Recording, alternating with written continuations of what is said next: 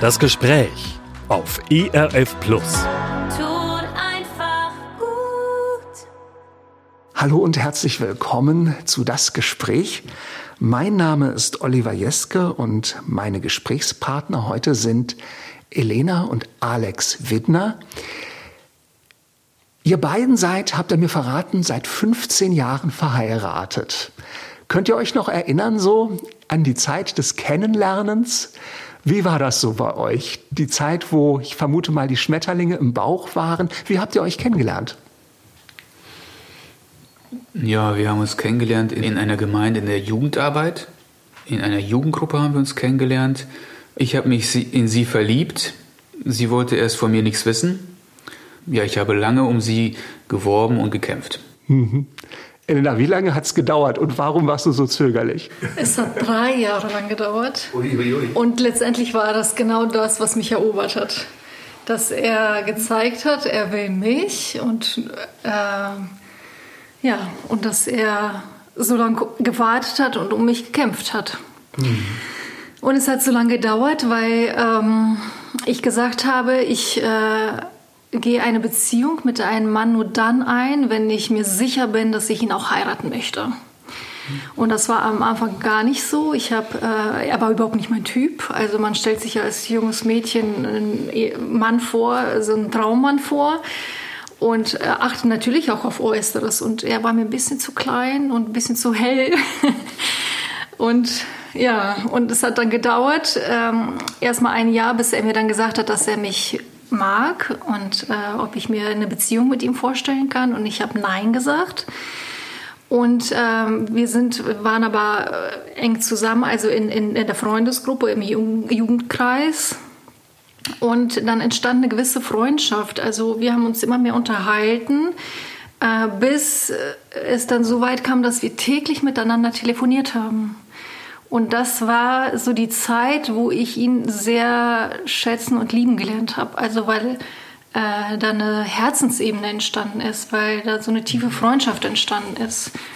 Und das war dann so nach einem Jahr, also wie gesagt insgesamt drei Jahre. Und dann ähm, kam der Punkt, wo ich gesagt habe, ja, ich kann es mir vorstellen, dich zu heiraten. Also können wir auch zusammenkommen. Aber, ja. aber ich muss dazu sagen... Du hast mir nicht Nein gesagt, sondern du hast gesagt, mhm. ich weiß nicht. Ja. Und das hat mir Hoffnung gegeben, deswegen habe ich nicht aufgehört zu kämpfen. Elena, ist es zu weit gegriffen oder hast du nach drei Jahren dann letztendlich deinen besten männlichen Freund geheiratet? Ja, ja, das kann man schon so sagen. Ja, mhm. ja. Also ich habe mich sehr angenommen und ähm, wertvoll gefühlt. Also da war einer, der, der mich kannte und der mich liebte. Also das war nicht äh, rosa-rot. Ich sage immer, ich bin sehr nüchtern in die Ehe gegangen. Also wir hatten eine tiefe Freundschaft und, ähm, und nicht diese, diese rosa-roten Schmetterlinge, die, von denen man oft hört, dass sie so ein bisschen die Sicht äh, vernebeln. Und genau, das, den Eindruck hatte ich nicht. Also ich kann schon sagen, dass ich äh, aus meinem besten Freund geheiratet habe. Hm. Nicht rosa-rot, aber trotzdem seid ihr bestimmt mit einer ganzen Reihe von Idealen in die Ehe gestartet, vermute ich mal. Was war das so? Was, was hat euch, was habt ihr mit Ehe, mit Partnerschaft, mit Liebe, mit Beziehung verbunden? Naja, ähm, ehrlich gesagt habe ich nicht viel verbunden gehabt. Ich hatte keine großen Ideale gehabt. Ich war noch nicht so lange Christ und ich habe nicht, nicht großartig darüber nachgedacht. Ich habe einfach einen Menschen, äh, eine Frau gesucht, einen Menschen gesucht, mit der ich zusammenleben ko- äh, kann und wodurch ich nicht alleine bin. Mhm. Das ist das, was, äh, aus heutiger Sicht gesehen. Mhm. Ja, aus heutiger mhm. Sicht gesagt. Wie war es bei dir, Elena? Du sagst ursprünglich wahrscheinlich mal so irgendwie der Traumprinz, das, das Idealbild, dann, hat's, dann haben sich Dinge verändert, vermute ich mal. Ja? Was hast du in Alex gesehen? Ich habe in Alex gesehen, was ich vielleicht in meinem Umfeld nicht gesehen habe. Und zwar, dass ich ihm als Frau ein Gegenüber war. Und das war, glaube ich, für mich sehr wichtig.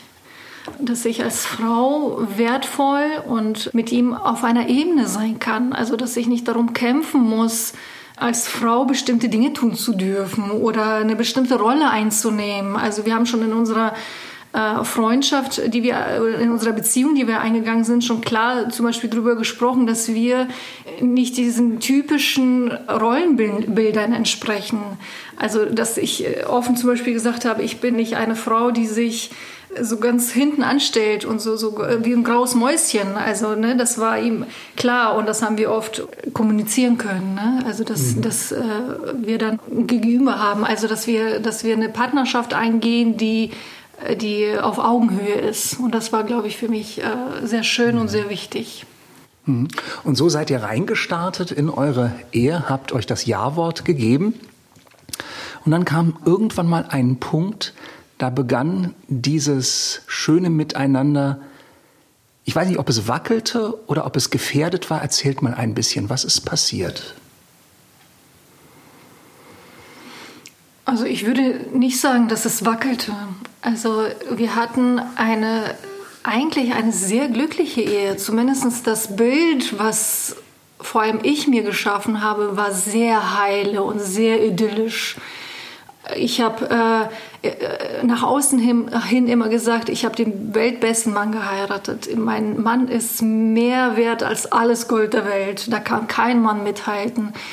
Und, und ähm, also unsere Ehe und unsere Familie war äh, also sehr glücklich. Ich habe äh, dieses Bild der heilen Ehe sehr hoch gehalten.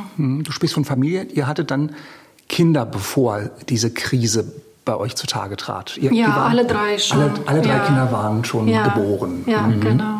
Und dann hast du irgendwann, Elena, etwas entdeckt bei Alex, was dich erschreckt hat. Ja, es gab einen Tag, wo ich ähm, einfach sein Handy in die Hand genommen habe. Und das habe ich öfter mal gemacht. Also wir haben da keine, keine Grenzen und keine Tabus. Und ich musste ihm ja was nachgucken und habe Google aufgemacht. Und dann ploppten ganzen Äh, Nacktbilder auf und ich habe dann gesehen, dass ganz viele Tabs offen waren und ähm, also ich muss sagen, ich war, habe das irgendwie registriert und das war irgendwie so so so sehr nüchtern und ich habe ihn aber auch direkt angesprochen. Ich habe ihm das Handy gezeigt und gefragt, was ist das? Und ähm, ja, dann kamen wir so ein bisschen ins Gespräch, dann hat er mir halt erzählt, ähm, aber auch sehr, also das war sehr angespannte Atmosphäre und er hat mir schon gesagt, er ist äh, pornosüchtig und wir haben kurz drüber gesprochen und irgendwie, also fürs erste Gespräch äh, war das schon alles. Ne? Also es gab keine, keine Hysterie oder kein, kein, äh, keine Krise in dem Sinne, das kam erst im Laufe der nächsten zwei Jahre, würde ich sagen. Alex, hast du das genau auch so in Erinnerung? Hast, warst du dir damals schon bewusst, dass du süchtig warst? Denn oft ist es ja so, dass man sich eine Sucht selber gar nicht so richtig zugesteht. Dass man ja oft sagt, ach, wenn ich will, kann ich jederzeit aufhören. Nein, ich war, äh, in, äh, bis zu diesem Augenblick war mir nicht bewusst, äh, dass ich süchtig war. Ne? Ich äh, glaubte bis zu diesem Zeitpunkt, ich könnte aufhören. Aber es entsprach nicht der Realität. Die, die Realität war die, dass ich eigentlich nicht aufhören konnte. Ich, ähm, ähm, wenn ich am Computer saß und gearbeitet habe, arbeiten wollte, ich hatte im Hinterkopf immer wieder die, äh, eine Ablenkung. Mal kurz gucken. Ne? Dann werden, dann werden daraus aber Stunden. Ich war schon lange Christ und ich wusste, das ist, das ist falsch, das ist eine Sünde, aber ich habe mich immer als Opfer gefühlt. Ich habe mich nie als Täter gesehen. Ich habe mich immer als Opfer gefühlt von der Versuchung, von der Sünde, die mich über, übermannt. Mhm. Und in dem Augenblick, als sie, äh, als sie das entdeckt hat, ähm, nach, schon nach zehn Jahren unserer Ehe, ähm, musste ich mir dann eingestehen, ich bin süchtig.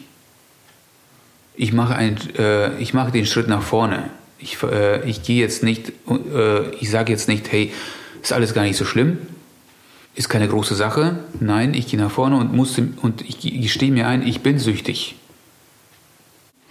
Was ich ganz spannend fand, Alex, dass du gesagt hast, ich habe mich immer als Opfer gesehen und nicht als Täter. Mhm. Hast du dann später anders drüber gedacht? Hast du dich selbst plötzlich als Täter gesehen?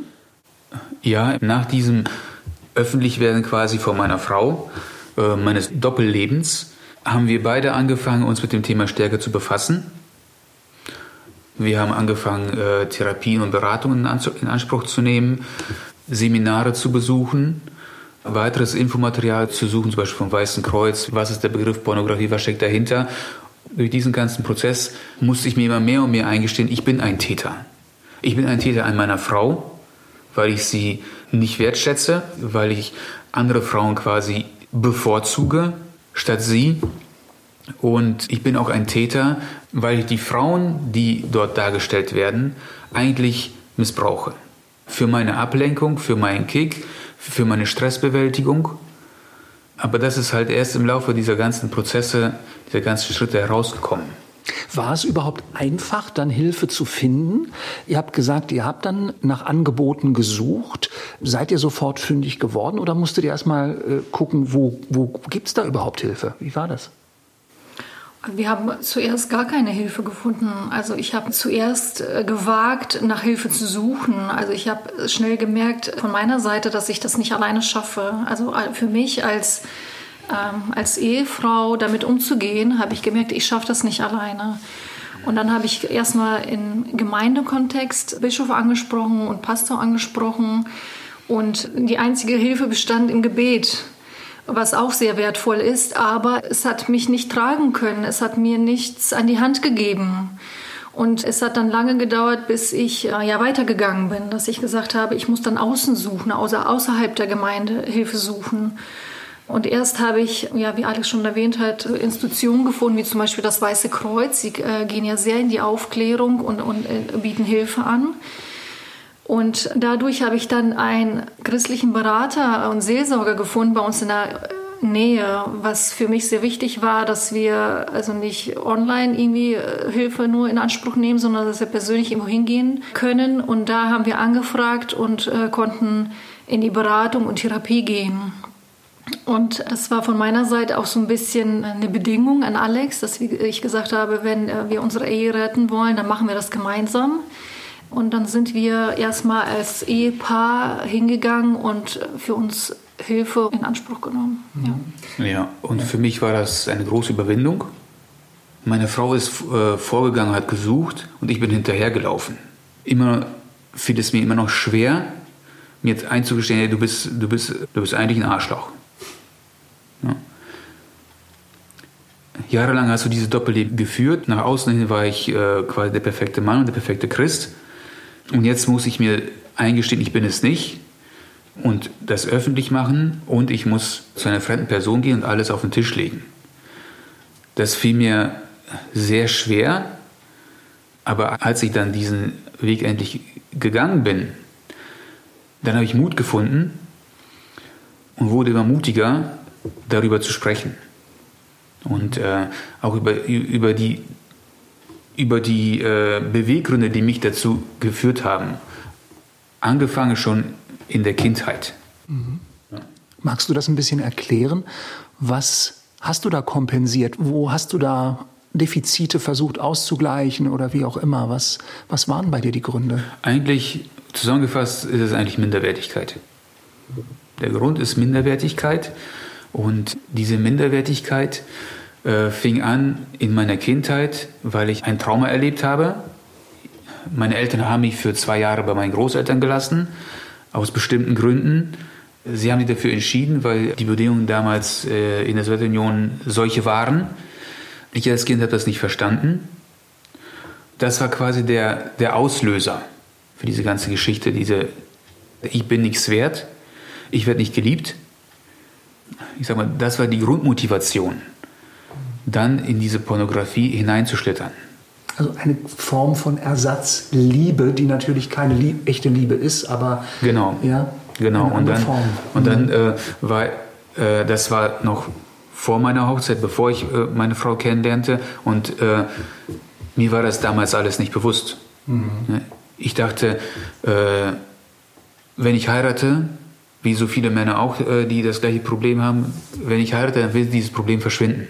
Weil äh, dann habe ich das Verlangen nicht mehr, äh, äh, anderen Frauen hinterher äh, zu schauen. Dann habe ich das Verlangen nicht nach Selbstbefriedigung. Dann habe ich ja eine, dann habe ich eine Partnerin, dann haben wir Sex. Mhm. Ne?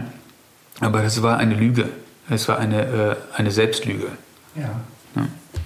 Das muss ich dann äh, später erfahren. Wir haben geheiratet, drei Monate war alles gut. Und dann ertappe ich mich dabei, wie ich wieder, wie fremdgesteuert, da sitze und du konsumiere. Sagst, du sagst, wie fremdgesteuert. Du konntest also sozusagen gar nicht diesem Suchtdruck standhalten. Nein, ja? mhm. nein. Und erst durch das Öffentlichwerden, durch das Sichtbarwerden, wie es in der Bibel steht, dann verliert die Sünde und die Verlockung ihre Macht, ihren Einfluss. Durch diesen Prozess, das nach, nach außen tragen, äh, hat es dann die Macht verloren in mir. Mhm. Nach und nach, Stück für Stück. Es ging, nicht von vor, es ging nicht von einmal auf den anderen äh, oder zack, bumm, sondern es, brauch, es brauchte Zeit. Und Stück für Stück, Baustein für Baustein. Alex, du sagtest, es brauchte Zeit. Wie viel Zeit hat es denn gebraucht, bis du sagen konntest, boah, jetzt bin ich an einem Punkt, jetzt habe ich eine neue Freiheit gewonnen. Jetzt kann ich mir relativ sicher sein, dass ich in diese alten Verhaltensmuster nicht mehr zurückfalle. Also zweitausendsechzehn fing der Prozess an. Da hat es meine Frau entdeckt. Und zweitausendzwanzig habe ich eigentlich meine Therapie beendet. Und äh, das hat vier Jahre gedauert. Mhm. Ja. Also seit dem Zeitpunkt, äh, circa zweitausendzwanzig, kann ich äh, sagen, das ist Vergangenheit. Wie hast du diese vier Jahre erlebt, Elena? Du hast mal in einem Artikel geschrieben, Vergebung hat unsere Ehe gerettet. Hattest du große Angst, dass eure Beziehung an der Sucht deines Mannes zerbricht? Wie sage ich das denn? Also ich hatte, ich hatte keine Angst, dass unsere Beziehung zerbricht. Ich hatte eher, eher Angst, dieses Konstrukt der heilen Ehe und Beziehung, dass das verloren geht. Davon hatte ich mehr Angst. Also dies nach außen hin, eine glückliche Ehe zu haben, eine tolle Familie zu haben, ja, dass, dass dieses Bild kaputt geht, davor hatte ich mehr Angst. Und ich habe das, die acht Jahre unserer Ehe, wo ich es noch nicht wusste, versucht, es aufrechtzuerhalten. Und ich habe quasi selbst äh, diese Illusion gebaut. Also ich hatte vorher schon Anzeichen wahrgenommen und, und äh, gemerkt, da ist was, er verheimlicht mir was. Aber ich habe immer weggeschaut. Ich äh, wollte da nicht hinschauen. Und als es dann sichtbar war und die Wahrheit ans Licht kam, ja, wie gesagt, da war ich besorgt um dieses schöne Bild und wusste aber auch, dass Gott uns äh, zusammengebracht hat, dass wir nicht umsonst füreinander bestimmt waren und sind und dass Gott mit unserem Beiderleben was vorhat. Und da war von Anfang an eine, eine gewisse Hoffnung da.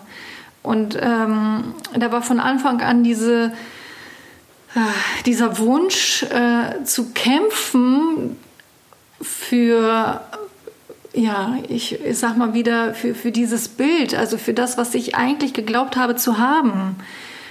Dass ich gesagt habe, ich, ich möchte das haben. Also ich, ich hatte das zwar vielleicht nie, aber ich kann dafür was tun oder ich kann mich dafür einsetzen, dass unsere Ehe nicht nur bestehen bleibt, sondern dass wir dahin kommen, dass wir eine glückliche Ehe führen. Wie hat sich eure Beziehung verändert? Alex, hat sich dein Empfinden, dein Wahrnehmen von Elena verändert, dadurch, dass du jetzt, sag ich mal, dieses Suchtverhalten hinter dir lassen konntest, dass Internetpornografie keine Rolle mehr spielt? Was hat das mit euch beiden gemacht? Mit ein, im Miteinander? Also unsere Ehe hat an Qualität gewonnen. Durch diese Krise hat unsere Ehe an Qualität gewonnen, weil wir uns wirklich nackig voreinander gemacht haben. Im Sinne von ganz ehrlich? Ja, im mhm. Sinne von ganz ehrlich. Ähm, dass wir äh, nicht, nichts mehr versteckt haben. Durch dieses Offenbarwerden, hey, ich bin, wir sind eigentlich zerbrochen. Wir sind kaputt und wir brauchen Hilfe. Wir brauchen Hilfe von außen. Wir brauchen Hilfe durch Jesus, weil wir es alleine nicht schaffen. Finde ich, dass wir auf diese Weise noch mehr zusammengewachsen sind. Ja, aus meiner Sicht auch emotional. Ich kann mich leichter öffnen. Ich versuche nicht mehr alles äh, selbst zu lösen.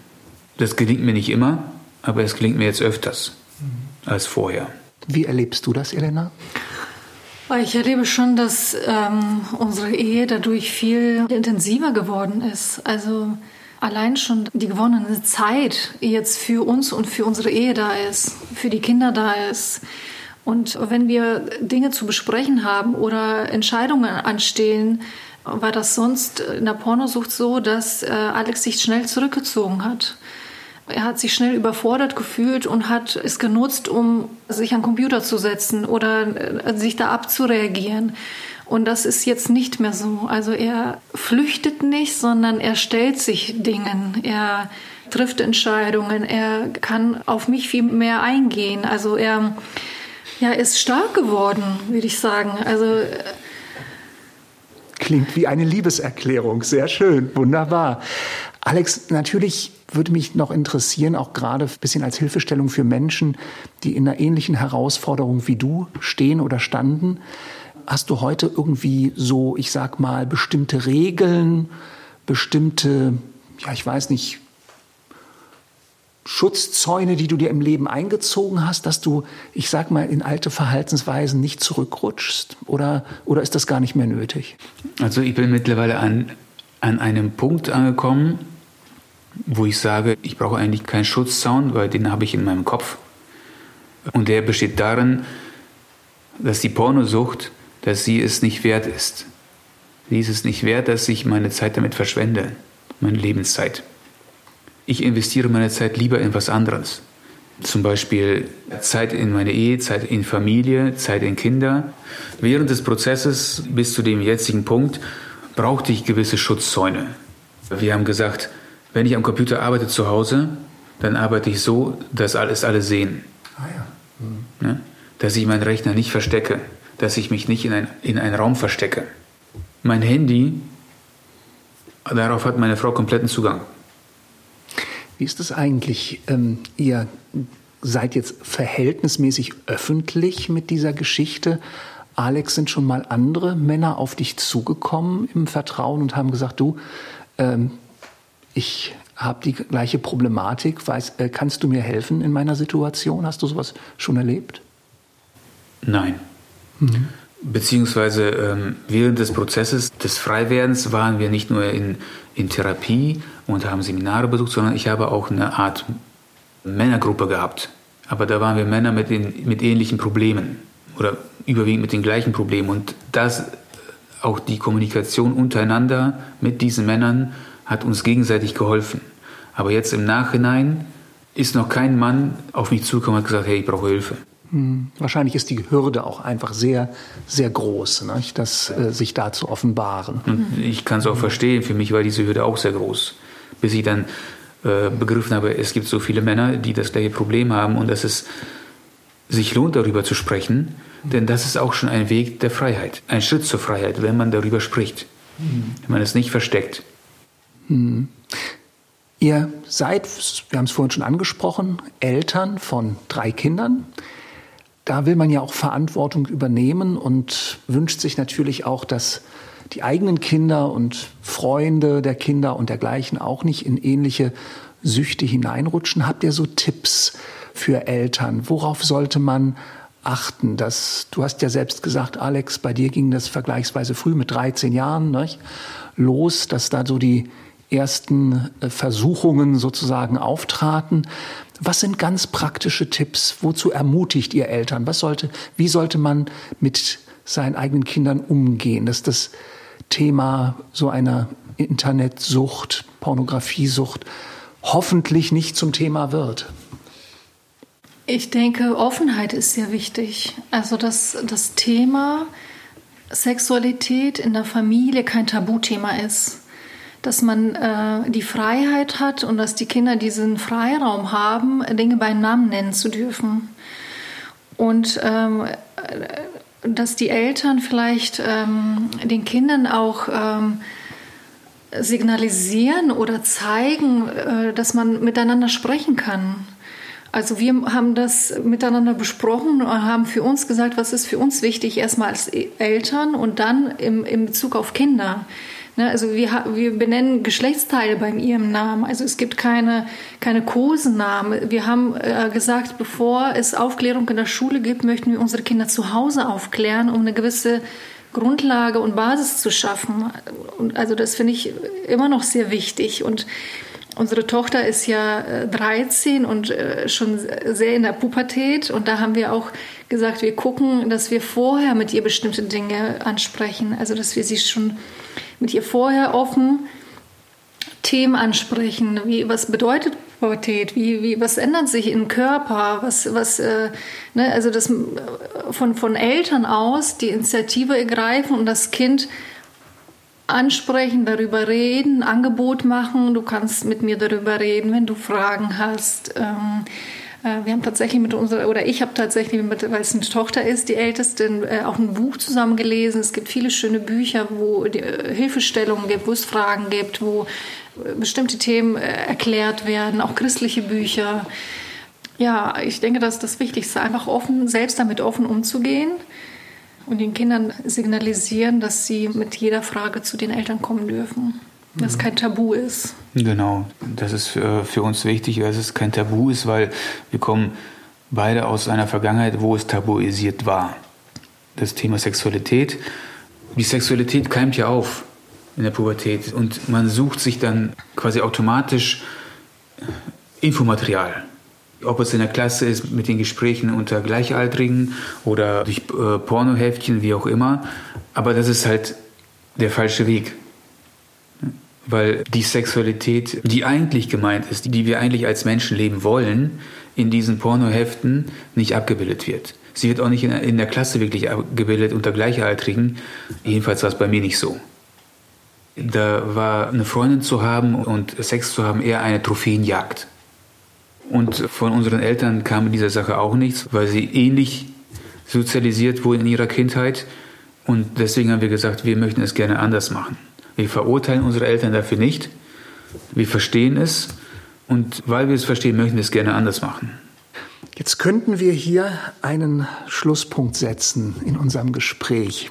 Aber zur Wahrheit gehört auch, Elena, dass damals, als du erfahren hast, dass Alex pornografiesüchtig ist, dass das auch in dir etwas angetriggert, etwas ausgelöst hat, Erinnerungen wachgerufen hat. Elena, was, was war das bei dir?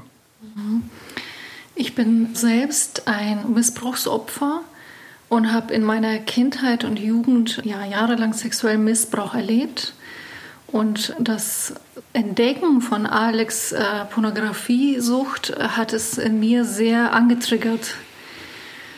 Und äh, die, also meine Geschichte, die ich versucht habe zu verdrängen und, und mit allen äh, Mitteln äh, zu verstecken und ganz in der hintersten Schublade zu behalten, äh, ist plötzlich ganz äh, aufgebrochen. Und äh, das hat sehr viel mit mir gemacht. Also, dass ich ähm, plötzlich äh, mein Leben nicht mehr lebenswert fand. Ähm, wie ich vorher schon gesagt habe, ich habe äh, die Ehe äh, und vor allem unsere Familienleben so sehr hochgehalten und ähm, das war für mich so, äh, so wichtig, ähm, nach außen hin eine glückliche und äh, gute Beziehung zu haben und plötzlich war nichts mehr von da. Ja, äh, spielte, spielte so zusammen, dass ich äh, das, was ich als Kind und Jugendliche erlebt habe, plötzlich so einen hohen Stellenwert bekommen hat, wo ich es doch gar nicht wollte. Also ich wollte es ja verstecken, ich wollte es nicht wahrhaben. Und da war plötzlich der Mann, den ich so sehr liebte und so hochgehalten habe, genauso wie all die Männer, die ich kennengelernt habe. Also ich habe mich plötzlich schmutzig gefühlt, gebraucht gefühlt, äh, ausgenutzt gefühlt. Ja, auch, auch missbraucht gefühlt. Ja, nur einen bestimmten Zweck zu erfüllen und nicht, nicht das, was ich mir erträumt habe, eine Partnerschaft auf Augenhöhe zu leben. Das war plötzlich nicht, nicht mehr da. Und zur Wahrheit gehört auch, dass ihr mit diesem ganzen Thema, über das wir sprechen, im insgesamt noch nicht fertig seid, was ich sehr ja bemerkenswert finde, ist, dass du vor unserem Gespräch gesagt hast, Elena, Gott hat euch deutlich gemacht, ihr sollt einen Schritt nach dem anderen gehen. Erstmal ist Alex dran und für dich ist dann der Schritt später dran. Kannst du das noch mal ein bisschen erklären? Ja, also ich habe meine Aufarbeitung meiner Geschichte nicht freiwillig zurückstellen wollen. Also ich war auf der Suche nach Hilfe und habe erstmal nach Hilfe für mich selbst gesucht. Also ich habe gedacht, da ist was in mir, da ist ein riesiger dunkler Fleck, mit dem ich nicht zurechtkomme und da muss ich ran. Und das kann ich nur mit, mit Hilfe von außen.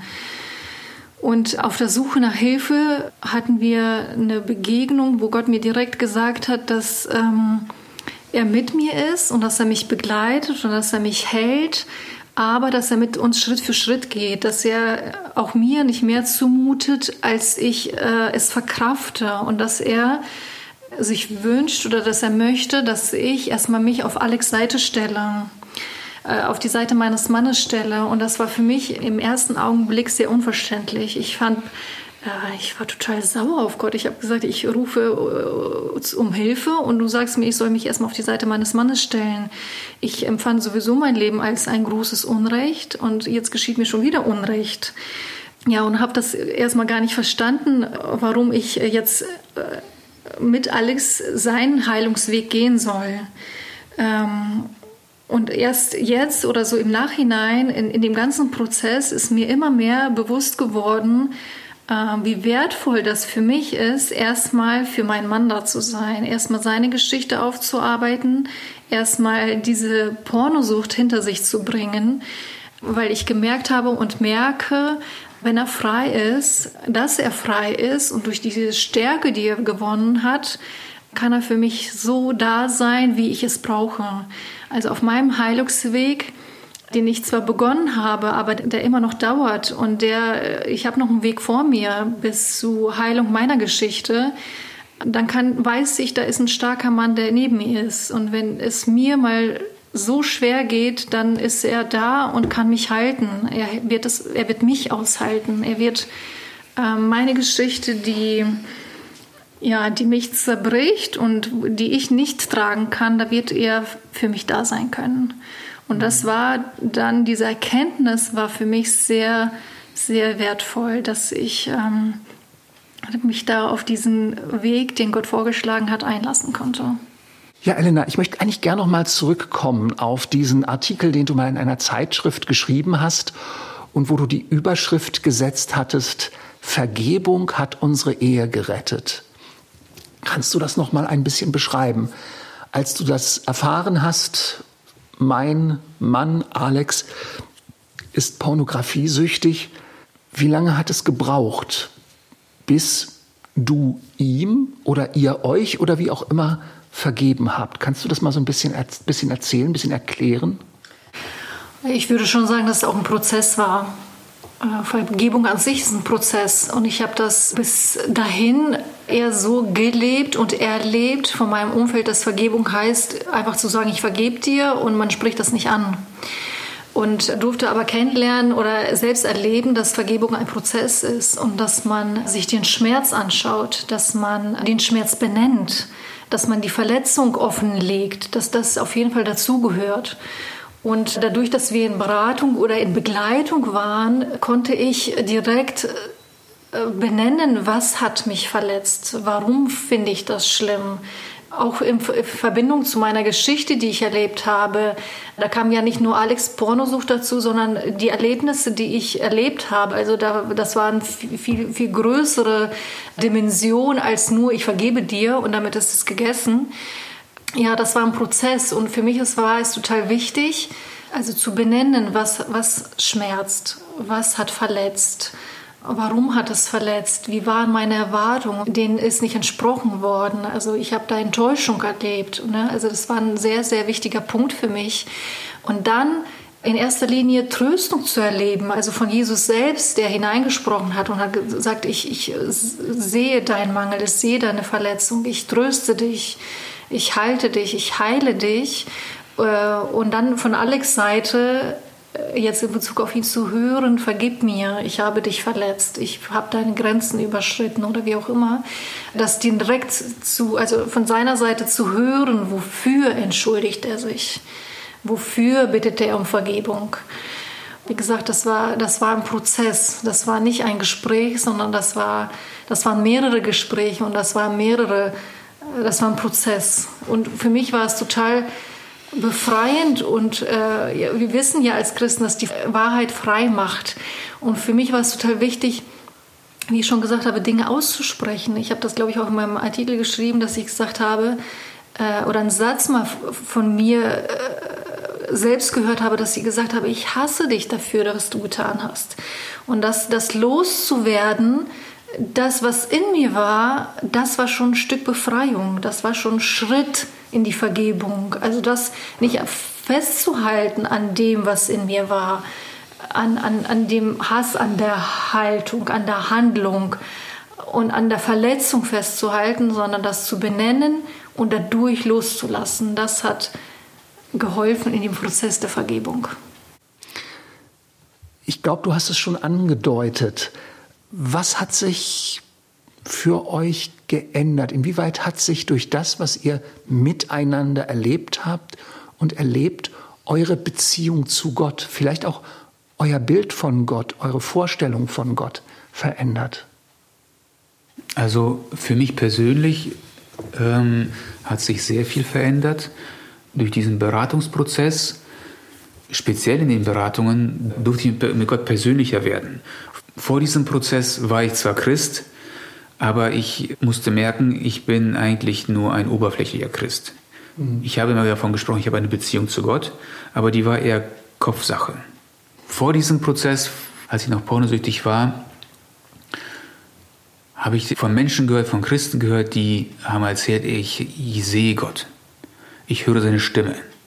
Und ich dachte, wieso kriege ich das nicht hin? Wieso passiert das bei mir nicht? Bin ich zu, äh, zu intellektuell?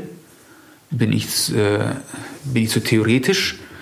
In der Bibel steht es geschrieben, man kann Gott erleben durch den Heiligen Geist und vieles mehr. Und es gibt so viele Menschen, die Zeugnis davon geben. Warum erlebe ich das nicht? Und dann dachte ich, ist mein Problem die Pornografie? Ist das vielleicht der Klotz, der im Weg steht? Dann habe ich versucht, das aus eigener Kraft loszuwerden. Ich dachte, wenn ich noch mehr Bibel lese, wenn ich noch mehr faste, dann wird das verschwinden.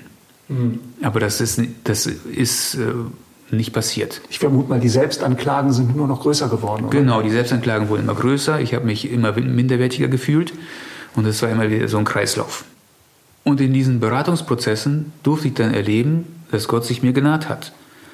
Ich habe zum ersten Mal erlebt, dass ich Jesus wirklich vor meinem geistigen Auge gesehen habe. Wie er mit mir an die Wurzeln geht von meinen Fehlentscheidungen, die ich mal getroffen habe in der Vergangenheit. Dass er mit meinen, mit meinen inneren Kindern spricht und ich mit ihnen spreche und er ist dabei. Und für mich war das ein sehr, sehr verändernder oder sehr verändernde Erfahrungen. Gleichzeitig dachte ich, ich bin verrückt, dass ich das erlebe. Aber es war Realität. Ja. Es war Realität, es ist Realität und ich bin Gott sehr dafür dankbar, dass er mir auf diese Weise geholfen hat, weil ich habe begriffen, ich bin auch in dieser Sache ein visueller Mensch. Ich muss es sehen, mhm. mit meinen Augen, was geschieht. Auch wenn es vom, vor dem geistigen Auge ist, muss ich es sehen. Mhm. Sonst äh, wirkt es nicht bei mir. Mhm. Ja. Und Gott lässt sich drauf ein. Ja. Und ja. Gott lässt sich drauf ein. Also es ist immer eine persönliche Geschichte, ein persönlicher Zugang. Ja. Es gibt so viele, so viele Facetten oder so viele Wege, die Gott mit einem geht. Es gibt, gibt Menschen, die, sind, die brauchen einen anderen Zugang. Und ich glaube, so individuell, wie du das erlebt hast, ist wahrscheinlich auch euer gemeinsamer Weg, so wie du beschrieben hast, Elena, dass du gesagt hast, Gott hat euch klar gemacht, erstmal arbeitet mein Mann das Thema, sein Thema auf und dann bin ich dran, ist wahrscheinlich auch, würdest du auch als individuelle Führung sehen, das kann man nicht einfach auf andere Paare übertragen. Ich glaube, da muss jeder, du nickst, äh, da selber die Nähe Gottes suchen in ja. diesem Punkt. Ne? Ja, auf jeden Fall. Ich glaube, Gott hat mit jedem Menschen einen individuellen Weg und es gibt keine Schablonen. Ne, also auch wenn man es vielleicht manchmal hört, äh, dass Gott so und so handelt, äh, man kann das nie allgemein auf alle gleich anwenden. Äh, Gott hat für jeden seinen Plan und er führt jeden immer ein bisschen anders.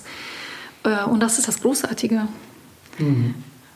Ja, und das, das ist das, was, was Gott ist. Also Gott ist Beziehung und er lebt Beziehung. Und ähm, er will nicht, dass wir nach Schablonen leben, sondern er will eine persönliche Beziehung zu uns eingehen. Und das beinhaltet diesen individuellen Weg. Mhm. Elena, eine letzte Frage noch an dich. Ähm, ich denke, wir dürfen verraten, du bist in der Ausbildung zur christlichen Beraterin. Und wir werden wahrscheinlich, ich, da wirst du mir vermute ich mal zustimmen, solange wir in dieser Welt leben, nie verstehen, warum das, was dir als Kind passiert ist, warum Gott ja das zugelassen hat, sage ich mal. Das war, es bleibt wahrscheinlich eine offene Frage. Ja, das Warum bleibt eine offene Frage. Und da äh, äh, will ich sagen, dass ich da schon ein gewisses Stück gegangen bin. Also diese Warum-Frage hat mich jahrzehntelang sehr gequält. Und diese Frage durfte ich auch im persönlichen Gespräch mit Jesus stellen. Also ich hatte äh, eine Begegnung mit Jesus, wo ich ihm gesagt habe, warum hast du es nicht verhindert? Und durfte erleben, wie Jesus mit mir gelitten hat. Wie er mir einfach gezeigt hat, dass er in all den Situationen mit mir war. Und dass er einfach mit mir geweint hat und dass er mit mir gelitten hat. Und das war so, so wertvoll für mich, das zu erleben. Ähm, nicht nur dieses Wissen, Jesus ist immer da und ist für mich da, sondern einfach zu sehen, wie viel Schmerz Jesus trägt und erlebt. Mhm. Und, und das war eine sehr, sehr wertvolle Erfahrung für mich, also diese Begegnung. Ähm, mhm. und, und seitdem äh, stelle ich mir die Frage nicht mehr, warum ist es passiert, sondern ich stelle mir die Frage, wozu ist es passiert? Also ich weiß, dass Gott dieses... diesen Schmerz trägt und dass er tröstet und dass er annimmt und dass er daraus Schönheit macht. Und das ist, das ist etwas, was mich die letzten Jahre sehr getragen hat, dass er aus Asche Schönheit macht, dass er mich in Schönheit kleidet. Und auch wenn ich das noch nicht ganz fassen kann und noch nicht am Ende bin meines Weges, weiß ich dennoch, dass er das vielleicht zugelassen hat, dass, dass er das letztendlich gebrauchen wird, um daraus was Schönes zu machen. Und, und das, das ist schön. Das ist letztendlich äh, äh, zu sagen, Gott, Gott macht aus, aus all dem Mist und aus dem Kaputten und Zerbrochenen schafft er was Schönes. Und das gibt Hoffnung und eine gewisse, gewisse Vorfreude auf das, was kommt. Ich hatte vorhin meine Frage so ein bisschen in die Richtung stellen wollen. Du bist so eine Ausbildung zur Beraterin. Hast du so eine Ahnung, ob das Thema ja, Sexualität vielleicht mal in deinen Beratungen bei den Menschen, die zu dir kommen, vielleicht eine größere Rolle spielen könnte als vielleicht bei Kolleginnen? Oder ist das einfach zu spekulativ? Nein, ist überhaupt nicht. Das erlebe ich schon. Also ich habe schon äh, Ratsuchende und bin aktiv in der Beratung tätig. Und ich habe ähm, den Großteil meiner Ratsuchenden äh, mit diesen Thematiken, die mir, zu mir kommen. Mhm. Und ich habe mir äh, am Anfang schon der Ausbildung äh, die Frage gestellt und auch meinen Kolleginnen gestellt, ob äh, sie das auch so erleben, dass äh, zu ihnen Ratsuchende kommen äh, mit den Themen, die sie selbst durchgemacht haben. Äh, und natürlich sind das andere Themen und bei mir sind halt das die Themen der Sexualität und äh, des Missbrauchs. Und wie gesagt, der Großteil meiner Ratsuchenden kommt tatsächlich mit diesen Themen. Mhm. Ja.